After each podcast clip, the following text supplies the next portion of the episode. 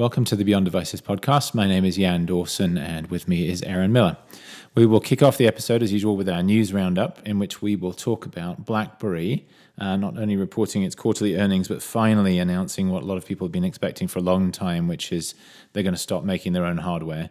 Uh, secondly, we've got a couple of things around Twitter. First of all, today they announced that they will be opening up moments to everyone. Uh, until now, this has been basically something that Twitter curates, uh, but now it'll be open to everyone. And then the other thing, of course, with Twitter is ongoing rumors about a possible acquisition. So we'll talk about that as well. And then thirdly, we're just going to talk briefly about the event that Elon Musk and SpaceX held this week about uh, travel to Mars and what that might involve. Uh, our second segment, as usual, will be our question of the week. And uh, given the spectacles news from Snapchat and Snap Inc. this week, it seemed logical to finally jump on a topic that we've threatened to cover several times in more depth, which is Snapchat. And so the question is going to be, what is Snapchat? And then we'll answer that question from several different perspectives. Uh, and I'll be answering the questions this time around. And then our third segment will be uh, a trend that seems to be, uh, particularly in the news this week, it's been obviously going on for some time, but is about consumer technology companies uh, going into the enterprise and doing interesting things there. So we have uh, Apple's announcement with Deloitte today. We have a report this week uh, that Facebook at Work will finally launch more broadly next week.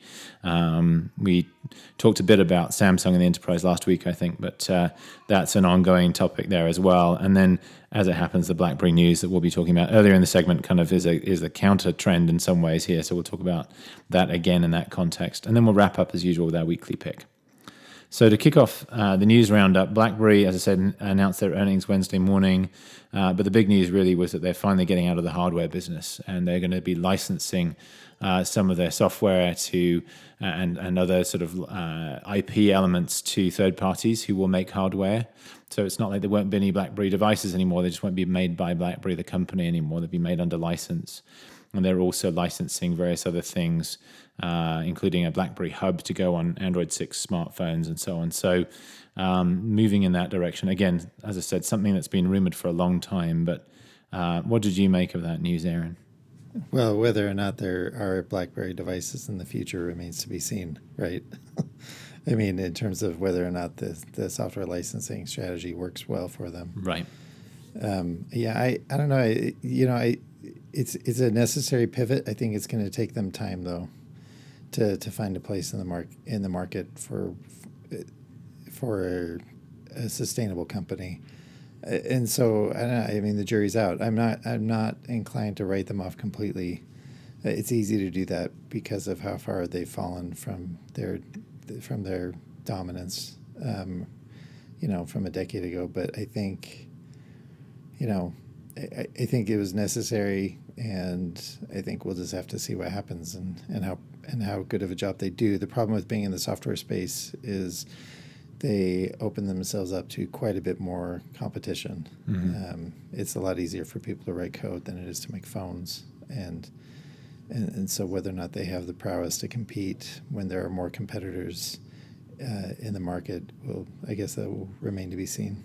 Right. Yeah. Absolutely. No. I, the analogy I came up with a while back was um, that of a pair of mountains with a valley in between. And so the analogy was that BlackBerry had been on top of one peak that was a very tall peak, uh, and that was you know when they were at their peak in sort of 2012 or thereabouts. Um, in terms of shipments and so on, they then came down into this valley, so their their shipments literally fell off a cliff, um, and uh, they found themselves in this kind of valley. And then there was this strategy for you know sort of uh, climbing the next peak along. And the problem was that the next peak was kind of shrouded in uh, mist or clouds, so that there was another peak there. There was kind of a route to get up it, uh, and it was based on software rather than hardware. It just wasn't clear yet quite how high that peak would be, whether it would be anything like the height of the previous peak that they'd been on. And that still feels like an appropriate analogy. You know, they're, they're climbing that peak now, and it's a software one rather than a hardware one.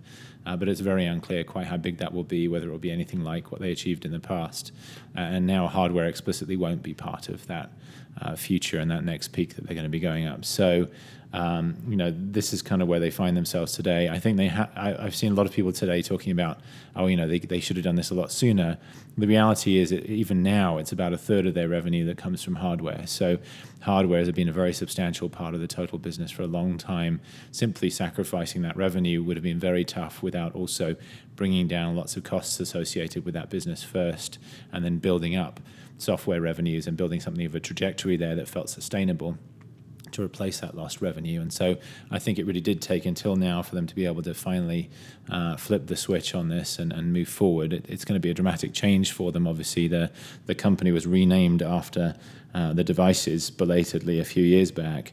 Uh, and now the devices won't even be part of the business anymore, and, and their futures in a variety of different kinds of software and licensing. So be very interesting to see how that pans out.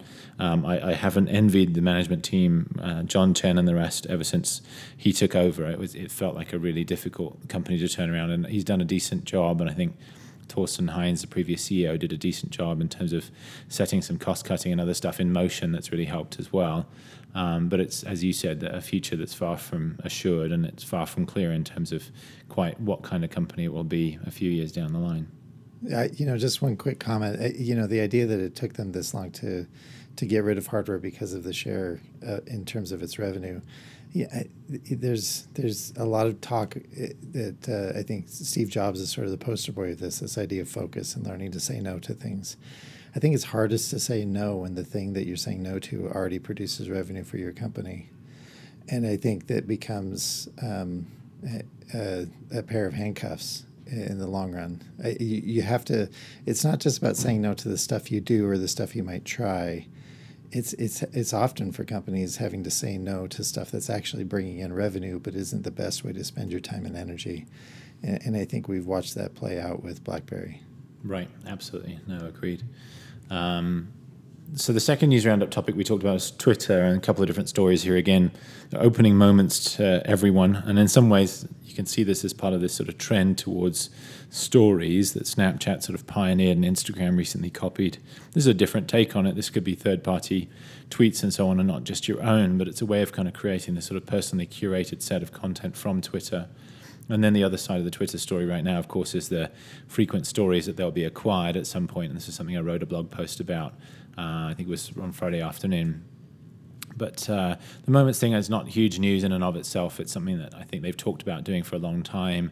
It's an interesting bit of product news. You know, we've had some of that recently with the changes to the 140 character limit. None of this is dramatic. None of it feels like it's really going to change the trajectory of the company from a product perspective, but it's interesting, incremental uh, improvement in functionality. I actually think the acquisition stuff's a lot more interesting right now, and I've had a number of conversations with the reporters over the last few days about this. Um, the take in my piece last week, and we'll link to this, but was basically that no matter who acquires it, none of the potential acquirers feel like they really will be able to fix the core problems with the product there are several of those acquirers that feel like they will be focusing on the advertising side of the business, and Google's probably the most obvious example of that. But there's no one out there that really feels like they'll come in and make dramatic improvements to the product. And that's what worries me the most as a user of Twitter and somebody who relies very heavily on it and has been critical of, of the slow evolution. We spent a lot of time on a previous episode talking about this. Um, but that, that's my worry is that none of these acquirers really feel like they're going to fix anything on the product side. Yeah, and that is the heart of what matters the most in an acquisition of Twitter is what, what will happen to product. I mean, there, there are two two dangers, right? One is that whoever acquires Twitter will continue the very, very slow, kind of ridiculously slow development of the product, glacial, in fact. And then the other side is is that they'll make a whole bunch of rash changes to the product in the interest of novelty, but not really in the interest of innovation um, which sometimes happens when companies get acquired. The they don't the acquirer doesn't really appreciate the core users of the product and and how to build off of that. You know, I whether or not Twitter is sort of stuck because it has these core users that that uh, um, that are kind of holding them back at the same time they're you know keeping them in business. Um, that's a really hard thing to know and understand. I but my inclination is not to give up on the innovation side. So I'm not quite as pessimistic about an acquirer being able to come in and make changes to the product that are actually innovative and useful. But it does feel like there needs to be a new management team in place for that to even happen. there's I, I, just don't think we have any indication, and, and this is including you know um, some of the executive turnover that Twitter's had over the past couple years. There just doesn't seem to be a leadership team in place with much of a vision about how to innovate, and so I think. I think an acquisition does pose risk to Twitter, but I, I don't know. I could I could picture an acquirer, and it would obviously depend a lot on who it was, but I could picture an acquirer come in with a better vision than Twitter's management team has had to this point. Yeah, and uh, you know we did, as I say, talk about this in, a, in depth on a previous episode. It was episode fifty-eight. If you didn't listen to it at the time, um, but you know one of the saddest things is it felt like Jack Dorsey had a good vision for product and what needed to happen a year ago when he took over as interim CEO, and he's just largely abandoned it since then in this sort of obsession with live video. And, and I'm not at all convinced that that's the solution to Twitter's problems, but I guess we'll see how that pans out. Um, the third news roundup topic we wanted to cover was this Elon Musk SpaceX uh, event uh, focused on travel to Mars, which is kind of a departure. Uh, although we were talking before we started recording about the fact that there's a theme to everything that Elon Musk seems to be involved in, whether it's cars or Hyperloop or space exploration. It's all about travel and kind of getting from one place to another.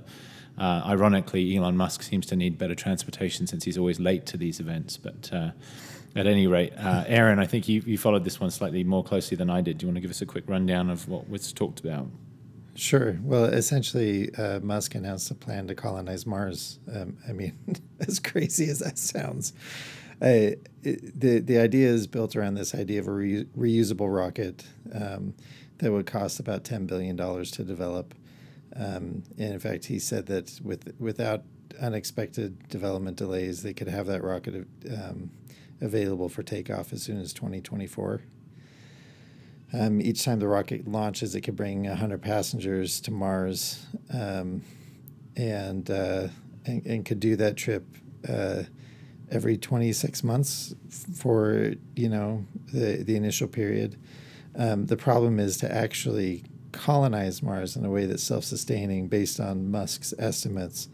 It would take anywhere from 40 years to a century to build and would need a civilization of about a million people, which would take a lot of flights, tens of thousands of flights, um, not including the flights to ferry equipment and all the other stuff that they would need to to actually make a sustainable colony on Mars. You know, it, it's talking about this stuff feels like a sci-fi movie, but but here's the thing. You know, Musk is the guy who pioneered electric cars in a way that nobody else was able to do. Um, you know, I realize he's in this battle about reusable rockets with Jeff Bezos, but to Musk's credit, you know, he was really intent on that at a time that it sounded kind of crazy. Um, if we are going to colonize Mars, somebody's got to do it. And uh, and honestly, if I had to choose a single human being on the face of the earth right now to lead that, I would probably choose Elon Musk. Um, that, of course, brings up the question of why we'd want to colonize Mars. Um, and and his and his point is is that it's essentially an insurance policy for humanity because this you know if we're trapped here on earth you know something like what like interstellar or any number of other sci-fi movies you know we have to the idea is things might get so bad here we have to leave and and uh, um, you know hopefully it never comes to that hopefully mars is a tourist destination for centuries to come there we go all right um, yeah, it's, it's an interesting one. I mean, he does seem to have his finger in an awful lot of pies, Elon Musk, and uh, you know he's already trying to merge Tesla and Solar City. He's got the SpaceX business. He's got the whole Hyperloop project that he kicked off. Although I think others are carrying a lot of the, the weight on that one. Uh, but yeah, he's a very fertile mind, uh, certainly, and, and not short on ambition either. Uh, well, let's move on to our question of the week, which, as I mentioned at the outset, is is focused on Snapchat and, and particularly in light of the announcement that happened very sort of rushed, in a very rushed way over the weekend of uh, spectacles, which was kind of preempted by uh, the discovery on Friday by somebody at Business Insider of a, a, video on YouTube that was supposed to be secret and somehow was available for viewing. So, uh, rushed all kinds of people, uh, Snapchat and the Wall Street Journal, into putting out some stories and so on over, about that over the weekend. Uh, but we've talked about Snapchat a few times, kind of touched on it briefly when. Um, Aaron uh, interviewed uh, Allison from the Allison Show a couple of weeks ago. She certainly talked about how she uses it, which is an interesting angle too. We're just going to talk about it from a couple of different perspectives. We're going to talk about what is Snapchat as a product, and then what is Snapchat or now Snap uh, as a company as well. And kind of what will it be uh, a few years from now, too? So, Aaron's going to be kind of asking the questions today. So when I talked with Allison, we discussed the idea that the product itself is pretty confusing, especially for older users, smartphone users. So let's start with the product, and hopefully you can demystify it a little bit for me because I have to admit I still I still don't quite get it when I open up Snapchat. I can't believe I'm that old. Anyway, go ahead. but yeah, I, this is you know, and I, I the caveat up front should be that I'm far from a Snapchat expert. I've played with it a little bit, but I don't use it regularly and um, there are others that know a lot more about it than I do, but I suspect our listeners are probably more like us than those people. So hopefully, my perspective will be helpful. I think one of the most jarring things about Snapchat when you open it is that it opens to the camera and not to any sort of familiar interface or anything like that. On that camera feel uh, screen, there are uh, a whole range of different buttons, and it's not obvious what any of them do until you start to kind of tap around on them. And so, as you tap around or as you swipe left and right, which was a big part of the user interface on Snapchat, the value kind of becomes apparent. So there is the camera, and you can either take pictures or record videos there, which you can then send to people. Uh, once you have a photo or a video, you can kind of annotate it. So a photo, you can write on it and, and do other stuff with it, put stickers on it and so on uh, before you send it to somebody. Um, if you were to swipe across the screen from left to right from that camera, um, so that you're now looking at what's on the left of the screen, you get a list of your chats. So all the different people that you've communicated with and uh, and the latest conversations with them and that kind of thing. So that's there. That's probably one of the most simple parts of Snapchat. If you swipe the other way, you get two additional tabs: Stories and Discover. Uh, and Stories is really uh, was a new product that, that Snapchat launched um, after its founding, which we'll talk about in a bit more depth in a minute. And Discover was another one. So these are things that have kind of been added later on in the Snapchat kind of history, if you like, um, and that have kind of added additional functionality above and beyond the sort of initial value proposition that it launched with. And so it's probably worth going through a brief history before we get back to discussing some of those things in more detail. Um, so Snapchat launched in July 2011. It was called Peekaboo at the time. Um, it was launched by uh, Evan Spiegel and um, a, a, college classmate of his. Uh, there was actually a third guy involved as well, and he ultimately ended up suing Snapchat after being kicked out, and they settled with him uh, to, to end that lawsuit at some point. Um, but it was called Peekaboo when it first launched in summer of 2011, was renamed as Snapchat by the fall. Uh, it was iOS only for then, and the uh, Android version didn't uh, release until October 2012. They had their first funding about a year in, just under a year in. Um, and, and the story of the first funding is kind of interesting. The people that kind of discovered that uh, that their kids were using this app that they'd never heard of, and then became interested in and ultimately invested in it. Um, and so there was a first round of that, and then a second round involved uh, Michael Lynton, uh, who's a Sony executive, uh, and his wife and their kids uh, got involved, and Michael Lynton ended up being on the board, uh, which is how, when the Sony hack occurred, some of the Snapchat details emerged through that because he was a board member and, and his emails were leaked out. But at any rate, this app was launched in 2011 on Android in 2012, and originally was just about photographs. And, and the key value proposition was that these photographs would disappear after they had been viewed. Um, and that inevitably led to a certain reputation for the kind of things that you'd want to send uh, in that way. And, and we'll talk about this a little bit later on, but, but actually, it's never really been used a great extent for that kind of thing. And, and we'll talk about where that misunderstanding came from and, and kind of what it's really being used for later. But um, the lawsuit came in that I mentioned, and then other functionality that launched later on. So there was just photos in the beginning. Video sharing came shortly after the Android version was released in, in late 2012. Snapchat Stories launched about a year after that, so late 2013. Um, and stories really were a way of saying, uh, during the course of the day, you take all these pictures, these snaps, and, and videos, and so on, and yet they disappear. And uh, stories was a way of saying you get to kind of bundle up all your things from that day into sort of a daily story that people can then see. So if even if somebody isn't actively communicating with you right now, this becomes kind of your profile, if you like, your timeline for the day. Uh, in which all your stuff from that day can be kind of bundled up into a little story that plays in chronological order, combining photos and videos together. Uh, and so that's become a big part of the service since then. When that launched in 2003, um, Snapchat's acquired quite a few companies along the way as well. So one of the companies that acquired back in March 2014 was called Vergence Labs, and this was actually a company that had made uh, video recording eyeglasses. And so this is the core of the technology that then became spectacles, which we'll talk about a little bit later on. Uh, it wasn't announced or anything at the time. It wasn't until December of 2014 when the Sony hack happened and the emails were released that an email about the acquisition came out, and, and the price $15 million came out at that time as well. Um, Snapchat added text chat and video calling in May 2014. Uh, there was a nasty story where a lot of Evan Spiegel's emails from when he was a, a member of a fraternity in college leaked out, and uh, he came across as being a pretty nasty sort of classic bro sort of character, and he was very embarrassed by this and had to put out public statements about it. But for many people, I think it reinforced a sense of who he was. He was this young um, guy, sort of newly rich and quite sort of arrogant and so on, and uh, that's a perception that I think has stuck around since that that all leaked. Um, additional functionality that got launched later, Our Story, which was basically a collaborative approach to making stories. So stories originally was about you uh, curating your own stuff um, into a story. Our Story was about event based. So there was a concert or whatever. Anybody who was uh, located at the concert could contribute their own content to a story about that concert, for example. And originally it was just a free for all. It, started to be more curated over time as the volume of the content increased.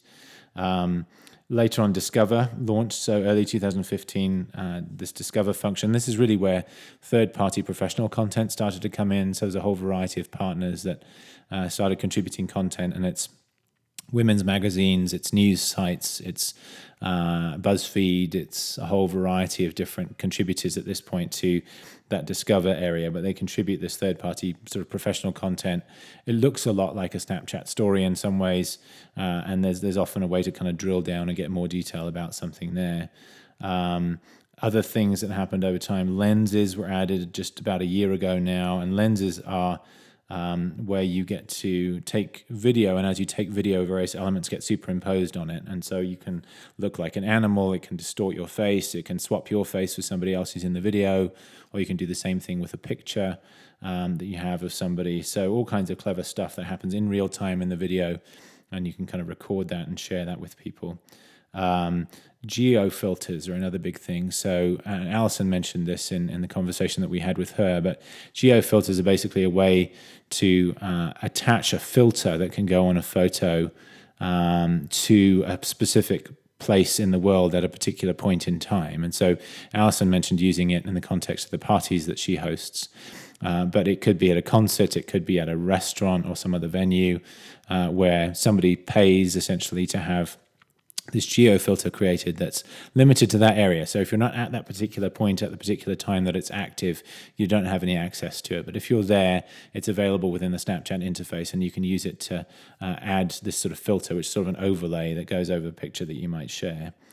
Um, and more recently, in February of this year, Snapchat basically made that available to anybody who wants to use it. So if you go to the Snapchat website, it's called an on demand geo filter, and you can set it up for your private party or whatever you want to use it for as well. Uh, and then July this year, they added Memories, uh, which basically is a way to um, bring it's sort of a cloud-based camera roll essentially for things that you've shared in Snapchat, so that things can stick around for a bit longer than most things typically do in Snapchat. And then, of course, uh, just in the last few days, they announced Spectacles. So those are some of the sort of key milestones. If we go back to the app that I was describing earlier. Um, again, the main screen is the camera. You swipe to one side, you get chats, which is sort of text based stuff and, and pictures that people have sent you. Um, you go to the right, it's stories, and those stories are a combination of things from brands from that Discover tab. And this is where it gets a bit confusing because stories and Discover have a lot of the same content, but also stories shared by your friends. So things that they've shared within the last 24 hours will show up in that area as well. And then the Discover tab is this sort of third party content. It's very sort of youth oriented. So a lot of the brands involved are very much sort of youth brands. There's a lot of new media type brands in there as well um, so your sort of your BuzzFeeds, your Refinery 29. There's a, a brand called We the People, which has been covering the election in the US, for example. Uh, but there are some other sort of better established brands like CNN, ESPN, Comedy Central, National Geographic, the NFL, and so on that are in there as well. So um, one of the really tricky things about the interface, though, in Snapchat is there's a lot of hidden functionality So there's a lot of stuff where you have to swipe around to find things, uh, where you have to tap on things that aren't obviously kind of tappable. Um, if you uh, if you take a video, for example, uh, how you get those lenses to appear that I talk about is is not obvious immediately. Um, so there's a lot of stuff like that, and that's part of why it feels so hard to use if you're not used to it. And um, that was kind of a deliberate strategy on the part of Snapchat. They kind of wanted people to play around with it. They've always seen it as kind of a bit of a toy. And there's an early quote from Evan Spiegel in which he talked about, you know, wanting to be uh, something that people couldn't break by doing the wrong thing. You wanted people just to be able to kind of swipe around and tap on things and discover things, but does make it harder than the average user interface to use. And yet there seems to have been a very sort of deliberate uh, decision on their part. So uh, it'd been interesting to see how, how that's kind of developed over time. So yeah, and that's it's fascinating as you describe this product development. And the thing that really stands out to me is the incredible pace of product evolution. I mean, this is a product that, you know, started out very simple and over a very short period of time has changed dramatically. Um, it, it, this this observation kind of points me to the next question. Talk to us about Snapchat, I guess Snap as a company, because because it takes a certain kind of company, I think, to do what they've done with the product so quickly over such a short period of time. Yeah, absolutely. And I think this is one of the most interesting things about this is, you know, this the app is difficult to figure out, but sometimes the company is kind of difficult to figure out too. And it, back in April of this year, uh, and I, I, did some research to try to find the first reference, and I'm pretty sure that, that this was the first reference. So, uh, Evan Spiegel was speaking at Columbia University as part of a startup event there, and he he called Snapchat a camera company uh, there, which is the first time he'd used that construction. And it's interesting with the Spectacles launching this past weekend and with the rebranding of Snapchat as a company to Snap Inc. Um, they now use that as their self descriptor as well. So if you look at any of their job postings or anything like that, the first line is Snap Inc. is a camera company. And if you had asked, you know, before he made these comments back in April, you know, what kind of company is Snapchat, most people probably would have said it's a social or a messaging app company. Um, you might have said it's a content company if you were thinking a bit more broadly, given they have this discover content in there and various other things as well. Um, you might have said it's um, it's an app company ultimately because that's all they've made until now.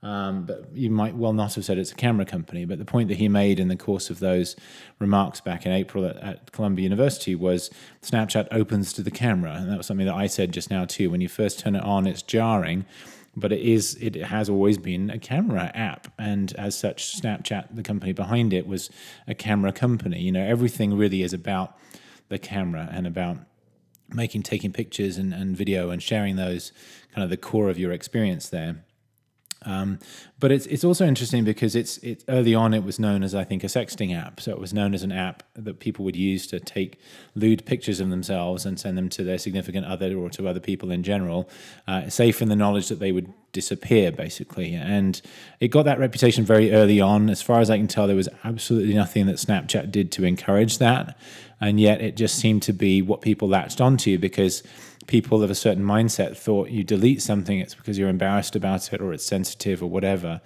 Uh, and one of the most interesting things about Snapchat is the way that they talk about this. And Evan Spiegel's been really the only spokesperson for Snapchat over time as the CEO and the sort of creator of the app. Uh, but it's very interesting to see how he talks about this uh, because it really hasn't changed over time. He's been very kind of consistent about this. Um, and, and it's interesting because some of this stuff has been echoed by Mark Zuckerberg in talking about Facebook's push into live video recently, which has used a lot of the same sort of language and justifications. But um, I'm going to read you a few quotes from, from Spiegel. Hopefully, it won't be too long here, but I think they, they illustrate this quite nicely. Um, this was, I'm trying to think, with this, I think this was from a 2014 interview. Traditional social media required that we live experiences in the offline world, record those experiences, and then post them online to recreate the experience and talk about it. Uh, for example, I go on vacation, take a bunch of pictures, come back home, pick the good ones, post them online, and talk about them with my friends.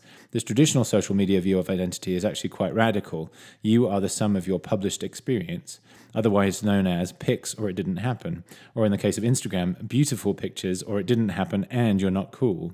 This notion of a profile made a lot of sense in the binary experience of online and offline. It was designed to recreate who I am online so that people could interact with me even if I wasn't logged on at that particular moment. And what he means by that is you have a profile that people then can interact with even if you literally aren't there.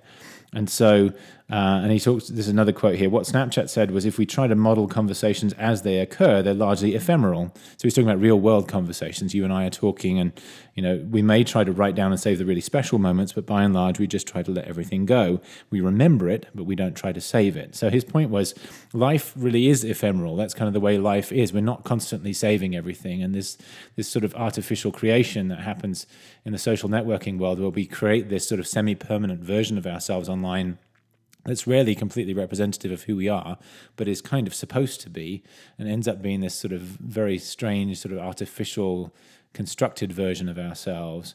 And it is sort of semi permanent as well. And so it means that we're very careful about what goes in there. We exclude all kinds of stuff that's much more real and genuine than what we actually do share.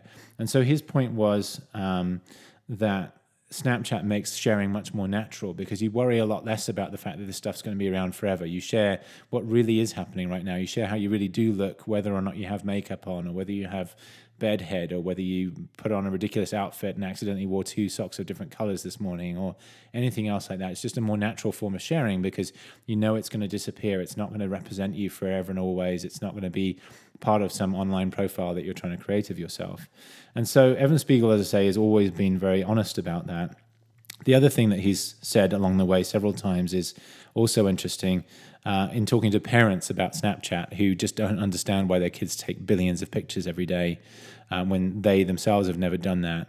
Um, and he says people wonder why their daughter is taking 10,000 photos a day. What they don't realize is she isn't preserving images, she's talking. And so what he means is the average Snapchat user is using these images to communicate um, with people that they may not be physically with right now, much in the way that we're talking because we can actually hear each other right now it's a form of communication, and just like most communication, it's ephemeral. It'll disappear over time. It, you know, the sound waves may bounce around for a bit, but ultimately it's gone. And it's the same with these pictures. And so that was their conception of this. It wasn't about a way to share things that you'd be embarrassed about, and therefore you wanted to delete quickly. It was just about saying people communicate a lot more naturally. Uh, if they know it's not going to be around forever, if there isn't going to be a permanent record of it. Um, and so another thing that, that Spiegel's talked about quite a bit is fun and the idea that you know this communication should be fun when it's this highly mediated highly kind of constructed version of communication that we engage in through most social networks. It's highly artificial and it's stressful too because you're always thinking about what's going to put the best possible uh, sheen on whatever it is i'm sharing. Whereas when it's more natural it can just be fun. You can just enjoy it and be in the moment and so on. And so that's been an element that they've always talked about and it's interesting in that context to think about these spectacles that they launched, which they've described as a toy. And so it very much fits with the idea that Snapchat is for fun, it's for very natural communication. Uh, and that natural element comes out in the spectacles too, which are supposed to kind of mimic the first person view, both in terms of the placement of the micro, the uh, camera, which is right by your eye, and then the field of view too, which is 115 degrees, which roughly mimics the, the field of vision that you have as a human being through your eyes as well. And so uh, it's really a very, you know, when you, when you see Snapchat through these eyes and through that sort of prism or perspective, then it starts to make a lot more sense why they get into this. It's a camera company, it's about fun, it's about natural communication and sharing what's really happening in your world. Uh, and if you look at it through that perspective, then Spectacles makes a lot more sense than if you see Snapchat as a social app, and an app company, uh, or something else, rather than how it describes itself now, which is a, a camera company, a fun company, a company that's kind of about natural sharing and so on. Well, and the idea of a camera company just sounds so different than the way we think of camera companies. Uh, you know, I think if you ask most most people from our generation to name a camera company, they're going to say Canon, right, or or Nikon, right. or or mm-hmm. they might say Apple, right, right. or Samsung mm-hmm. with smartphones, but they're they're not going to say Snapchat. And and in fact, the way that he describes photos being a way to, to converse rather than a way to preserve Right. Um, just reflects something really, really different and unique. So I guess that sets up the last question I want to ask, which is, you know, what is Snapchat five years from now? I, I mean, especially for a company that has that has evolved so incredibly quickly and has had such a deep penetration into you know into modern culture especially with young people what what is it 5 years from now as it matures Yeah, no, it's fascinating to think about, and as long as you thought about it as this kind of a social app, then the trend, the sort of timeline seems fairly clear because it's been well established. You kind of start out mostly in text, then you go to photo, then you go to video, then you go to more immersive video and potentially live video, and at some point you add in third-party content. And to some extent, Snapchat's followed that sort of classic timeline for a social app very closely. They added text later than most do, um, but they've largely kind of followed that. Um, but now they're getting into hardware that's kind of a break from that traditional timeline. And, um, you know, I think that surprised a lot of people, even though there, there have been some rumors over recent months. And they obviously did make that acquisition of a glasses company a couple of years ago. Um, and so, yeah, it, it, forces you to kind of rethink okay, what kind of company is this? But again, if you think about them as a, a, natural sharing company, if you think about them as a company that has enormous reach among a certain sort of portion of the population, and it's 41% of uh, their sort of target audience uses it every day in the US. Um, and the, the, number that Snapchat often uses as a sort of comparator to that is any given US TV network reaches 6% of that audience at most. And so they have this massive reach among a certain population. That's obviously opened up this huge sort of advertising opportunity for them. That's where most of their money comes from today, uh, and they're trying to ramp that extremely quickly. You know, they haven't been public about these numbers, but some have leaked out, and they had relatively modest revenues and lost a lot of money last year. Their revenue projection for this year was a multiple of that, and next year is a multiple of that again. So they're growing very quickly, but ultimately, it's going to be a company that continues to add richness to that communication. Uh, without making it overly kind of polished and curated. Um, but you know, once you get into wearables, there's all sorts of other interesting things you could do. Uh, with that, you can imagine that these spectacles will certainly get more advanced over time. You might well have uh, dual lenses in there for uh, taking more sophisticated kinds of video, more even more immersive kinds of video you could see them doing more with exclusive content. This this content obviously will be exclusive that comes out of the spectacles, at least in its native round format, which is really quite unique. Uh, and the hardware will obviously be exclusive to them as well. But there you can see a lot more around personalization, around perhaps clothing and other things coming out of that. Um, but you know they'll continue to add functionality. They acquired a 3D selfie app a while back that they haven't um, integrated the functionality from into the core Snapchat experience yet. They uh, have brought in something called Bitmoji recently through an acquisition. Um, it's sort of this uh, emoji-like recreation of yourself that's uh, now integrated into Snapchat. There's just going to be increasing investments in the kind of making the experience richer, adding more to it, making it more unique and differentiated um, and just kind of deepening the engagement, deepening the sort of kinds of content that are available there. It's interesting that they did for a while have a plan to invest heavily in first party content, and they basically abandoned that after a very short period of time. So that seems like one area where they're probably not going to invest more heavily. Um, but uh, you know, I think more and more third-party content, especially sponsored content, of which there's already quite a bit in the app, uh, is going to be an ongoing th- uh, theme for them. Uh, but to the extent that they see themselves as a camera company, you could see them broadening out into drones and other areas like that as well, as ways to capture more about your life and share more of that with, with friends and so on. So I think it's going to be a fascinating company to watch going forward. Well, I have learned a lot. In fact, just opening up the, the Snapchat app as we've been talking, I, I feel like I understand things better. I, am still not sure that I would make much use of it right now, but uh, who knows what the future will bring that way. But uh, Thanks. That was fascinating. Thanks, Aaron. Well, let's move on to our third segment, uh, which is talking about consumer companies getting into the enterprise market. Uh, and again, the hook for this is Apple announced today a partnership with Deloitte. This is their fourth big enterprise partnership after announcing uh, previous partnerships with IBM, Cisco, and SAP. Uh, this one's about business transformation. So, Deloitte Consulting has a big digital transformation practice which helps companies to use digital technology to kind of transform their business processes. And so, Apple is partnering with them around that, making sure that they do that particularly well around iOS devices, um, notably iPhones and iPads. Uh, Deloitte has 100,000 iOS devices in use. They have 75 custom apps on iOS already uh, that they use internally. So they're, they're very much kind of eating their own, own dog food here. But there's going to be 5,000 employees from throughout Deloitte who have an Apple specialization already who are going to become sort of a virtual practice and support some of this. Apple is going to be offering workshops together with Deloitte uh, people to, to do kind of a two week quick exercise, getting from kind of concept to prototype to uh, developing apps and other things for, for use inside of companies. But this isn't the only story about kind of a consumer company getting into the enterprise. You know, Facebook, uh, obviously, a consumer company has been working for about 18 months on testing Facebook at work, which is their sort of Yammer or Slack equivalent. Um, they've been testing that sort of in beta for a while now. Apparently, they're going to open it up next week, according to uh, the news site, the information. Um, you know, I spent some time last week with Samsung talking about their enterprise mobility efforts and what they're doing there.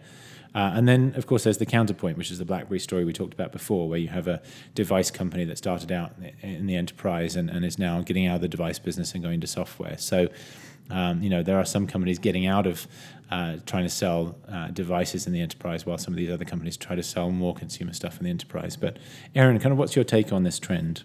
You know, I think it's a, a, essentially a full inversion of what the early '90s, or sorry, what the '90s and the early 2000s were about, which was that the tech industry was dominated by enterprise. You know, I mean, people were buying Dells because Dell was making a lot of money selling computers to companies, and then and then opened up a consumer business that was really profitable for them for a long for that stretch. And and uh, we we now are at the opposite side of that, where instead of enterprise sort of dictating the consumer tech market, it's the consumer tech market that's dictating the enterprise one.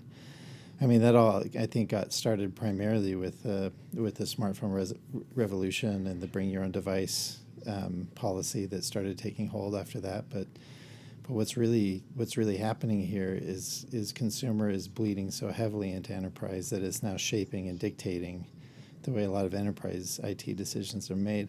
I'm especially fascinated by this Deloitte partnership versus the IBM and, and SAP ones, and it, it, because Deloitte is a is a much more general consulting company than the other two are. The other two obviously specialize primarily in IT, and Deloitte, as a more general consulting firm, has a has a lot more to offer. Uh, by offering iOS solutions, if that makes sense. Like they can they can consult on a more broad array of issues using iOS as a platform for what they're going to be accomplishing. Uh, obviously, this is primarily an IT consulting angle, right, where they're developing custom apps for for clients um, to use on iPhones and iPads, but but you can easily see this spilling out into all kinds of other areas of consulting, and that is a sign to me that that iOS is now poised to be very deeply entrenched in the corporate world, not just uh, um, not just superficially. Yeah, no, it's, it's interesting. I mean, this is a, the the whole trend that you're describing is is being described as the consumerization of IT, uh, and as you say, it really started with uh, the iPhone. Um, you know, the, the it, it, there was an element of other stuff before that. People bringing computers into work and saying, you know, make this work because I like it better than my, my computer that I have. But the the iPhone really drove it home because it was some, suddenly a device that an awful lot of people had. And then the iPad kind of followed on its heels, where people would bring it into the company and saying, This is the device I want to use. Please make it work on the corporate network and kind of force companies into that.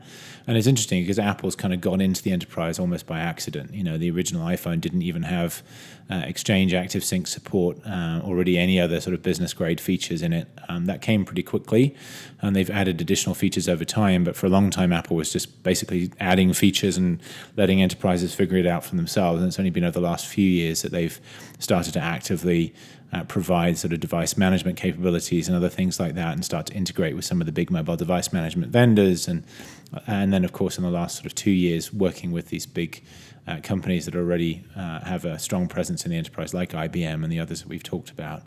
Um, but yeah, I mean, it's the very thing that ultimately drove BlackBerry devices out of business. Um, BlackBerry, the company, obviously sticking around, but uh, you know, is that that huge shift in behavior from enterprise IT departments being the buyers for these things to consumers being the buyers and then taking them into work, and that then forced adoption of interesting new models by companies like Bring Your Own Device and corporate sponsored uh, models where you kind of get a, range of devices to choose from and so on that, that were more reflective of what consumers wanted in their own personal lives.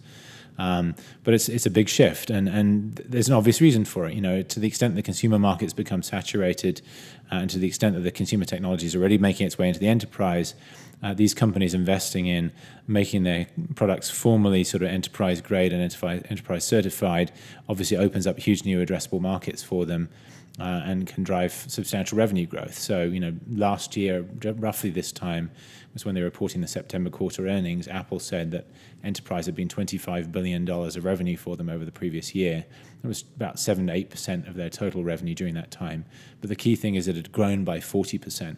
And this, of course, was in a period when Apple's revenue hadn't grown by nearly that much overall. So it's growing much faster than the rest of Apple's business. And I would guess it's easily 10% of total revenue now, given what's happened to overall Apple revenues over the past year. So, uh, you know, it's a really substantial part of Apple's business. Uh, and so there's definitely this sort of offensive angle where you're kind of moving into these new markets. I, think it's also interesting to think about the defensive angle because with things like Facebook at work, there's Slack, which is ostensibly an enterprise tool and has no ambition in the personal market.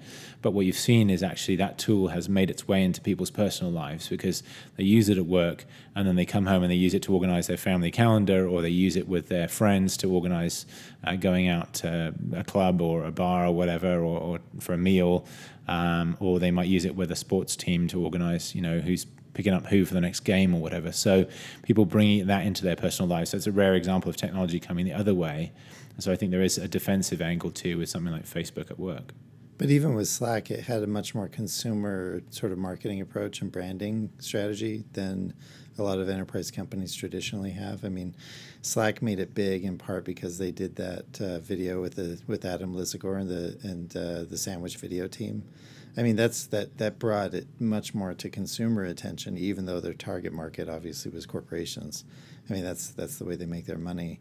And, and I think we've seen a lot of other enterprise-oriented companies take a more consumer-oriented um, branding approach. 37 Signals, I think, is pretty similar with Basecamp and Highrise. I mean, these are the, you know these are enterprise applications that feel like consumer apps, both in terms of the way they're designed, but also in terms of the, the, the sort of brand angle that they that they take. It feels more like the way you know new tech start consumer tech startups go about doing their branding. And so i, I think this I, I, think this consumer mindset uh, is there even for enterprise first companies because they found creative ways to advertise and to promote their products on the internet using what the kind of tools that used to work just for I, mean the the tools that used to work just for consumers. So you do a really silly video to bring attention to your product. I mean, you wouldn't have done that years ago, right? If you're trying to pitch it to IT managers because they'd roll their eyes at it and call it stupid. But today it's actually a pretty successful branding strategy, and you end up reading about a product in the Wall Street Journal and then you use it for your organization because they've, yeah, no, they've taken a different mm-hmm. branding approach. Yeah, no, absolutely, I agree. And and I think uh, there's two other things that kind of play off that. One is that um, the move of devices like the iPhone into the enterprise has really enabled that as well. Because the way that a lot of these apps work, and Slack, Slack is a good example of this, is you don't need a corporate IT department to turn it on for you. Basically, and Yammer worked the same way, where somebody in the organization could say, "This looks like a cool tool. I'm going to install it on my phone. Do you want to start using it too, my colleague?" Um, and you both install it on your phone, and you're off to the races. You know, and then you get to a certain point where you want more enterprise features and you start getting the IT department involved, or somebody at Yammer or Slack realizes, okay, we've now got 100 email addresses registered at company X. Maybe we should go talk to the IT department at company X and say, do you want to formalize this relationship? We can give you a discount, or we can give you these enterprise grade features, or did you know people are using this? you know maybe we can help you spread it throughout your organization and so it's been an interesting sort of back door into the enterprise for some of these apps as well and then the other thing is um, you know that these companies have uh, learned from that consumerization of IT. They've learned the things that people like to do in the enterprise. They've learned what makes certain things appealing. Things like Dropbox and so on have made their way into the enterprise this way too. They've learned from that and said, hey, we're going to do this as a sort of deliberate, sort of groundswell, grassroots type effort. Um, to, to get penetration in the enterprise. And so targeting different buyers or at least different initial users within the enterprise than they have traditionally done. Uh, and that obviously goes in tandem with, with the proliferation of these consumer devices in the enterprise as well. Yeah, it makes me wonder how long this new sort of wave, the consumer first wave, is going to hold up. I mean, I, it's hard to imagine what would be next. Um, because I think a lot of what we consider a consumer approach, like you're saying, ease of use, the fact that you don't need an IT department to turn on a feature for you, um, I think that ease of use feels like it's a long lasting change, right? That this is going to be the future of the way IT products oriented toward enterprise are, are going to be built and designed. I think if there is a shift away from that, it's going to be with the kind of things you're seeing IBM and SAP and Deloitte doing right now, which is the custom app development, um, where where you've got you know big, very talented firms and, and groups of people that are that are writing custom apps for corporations that consumers are never really going to even know exist. Um, you know, because these are going to be used internally by employees, not by consumers more generally and, and I think there's a lot of room there. And, and this is where the iOS strategy in the enterprise, I think, has a chance to pay off big time for Apple. I think iPad upgrade cycles, for example, in enterprise are going to be faster than they will be for consumers. The consumers aren't using iPads in any really intensive ways, but that's not going to be true for enterprise. And uh, and I think over time you're going to see if, if, if Apple can really make this stick, which it looks like they will, um, I, I, think you're going to see iPad uh, replacement cycles actually tick up a bit because more and more companies are using and relying on them. Uh, the thing that stands out to me too in this is why isn't the Surface the center of these strategies, right? Why isn't Deloitte or any of these other companies announcing big strategies around the Microsoft Surface? And I think it's because they're missing the mobile phone component of this. Mm-hmm. I think without yeah. having a smartphone that can do you know, with a with an altered UI, essentially what you can do on an iPad, so that an executive, for example, can pull up a, an app that's all about custom reporting, for example, on certain metrics they use internally.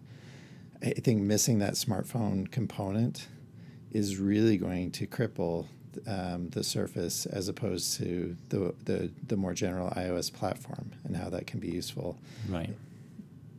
Yeah, no, absolutely, I agree. And the other big thing is just the penetration in the in the user base. Um, you know, I mentioned that Deloitte has hundred thousand iOS devices already uh, in use internally with something like seventy five custom apps uh, basically every Fortune 500 and Global 500 company has some kind of fleet of iPhones in the company already. It may be their main device, it may just be a subset of their device fleet, but they're there already. And so the question is just how do you make the most of those devices and the people that use them? And the answer is by kind of optimizing your business processes to take advantage of those devices that are there. And that's really what this Deloitte partnership is about at this point. All right. Well, I think we could probably carry on on this topic for quite a bit longer, but in the interest of time, I think we'll wrap up the conversation there on that, and then wrap up this episode with our weekly pick. And this week, that's a recommendation from Aaron. So I'm recommending a series of books um, by an author named Trenton Lee Stewart. These are children's books, but not for young young kids.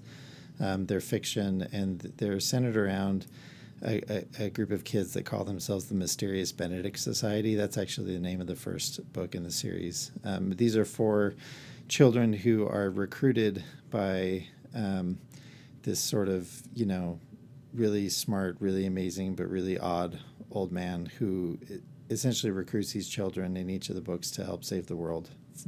And I don't want to give away too many details because I don't want to spoil the fun of the books, but but they are fantastic. They're really well written.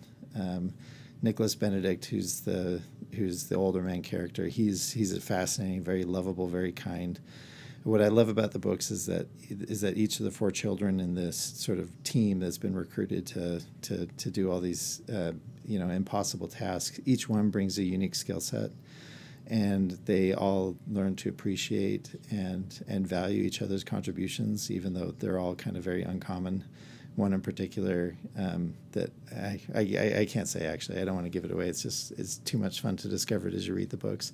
These are really popular books, so I wouldn't be surprised if a lot of our listeners have um, have already read at least the first one. But if you've read the first one and then just haven't gotten around to the others in the series, I strongly recommend you keep going. The second and third books in the Mysterious Benedict Society series are great with with characters you really learn to care about. The fourth book in the series is actually more of a, a prequel. It's about Nicholas Benedict's uh, childhood. Uh, my son and I are halfway through it right now, and it is riveting. Like I, I sometimes find myself wanting to read ahead after he's gone to sleep, but I can't do that because he would be, he'd be terribly betrayed. Um, the author Trent Lee Stewart is very talented. In fact, the timing is good on this pick of the week because he just came out with a new book this week called The Secret Keepers. It's a it's a separate story. It's not at all connected to the to the Benedict Society stories, but um, but it's gotten rave reviews and it looks like it's going to be another winner. So my recommendation is the author Trent Lee Stewart, generally, specifically the Mysterious Benedict Society books. Um, including the prequel of, about the extraordinary education of Nicholas Benedict. They are, if you have kids that are know, seven and up, um, you know they are they are really fun reads. So that's my pick. Great, thank you, Aaron. Well, thanks to all of you for listening as well. We appreciate you being with us. As always, if you have any feedback for us, find us on Twitter, leave a comment on the website. Uh, we'll put links to some of the stuff that we've talked about uh, on the website as well, including the recommendations that Aaron just gave you. Uh, and if you have some time, please go onto iTunes, into Overcast, and either uh, leave us a review on iTunes or a rating on iTunes, recommend an episode or several episodes on Overcast uh, or do the same things on whatever other clients you might use to listen to this. We really appreciate that. It helps to other people to find the podcast as well. So thanks for being with us, and we'll be with you again next week. Bye bye.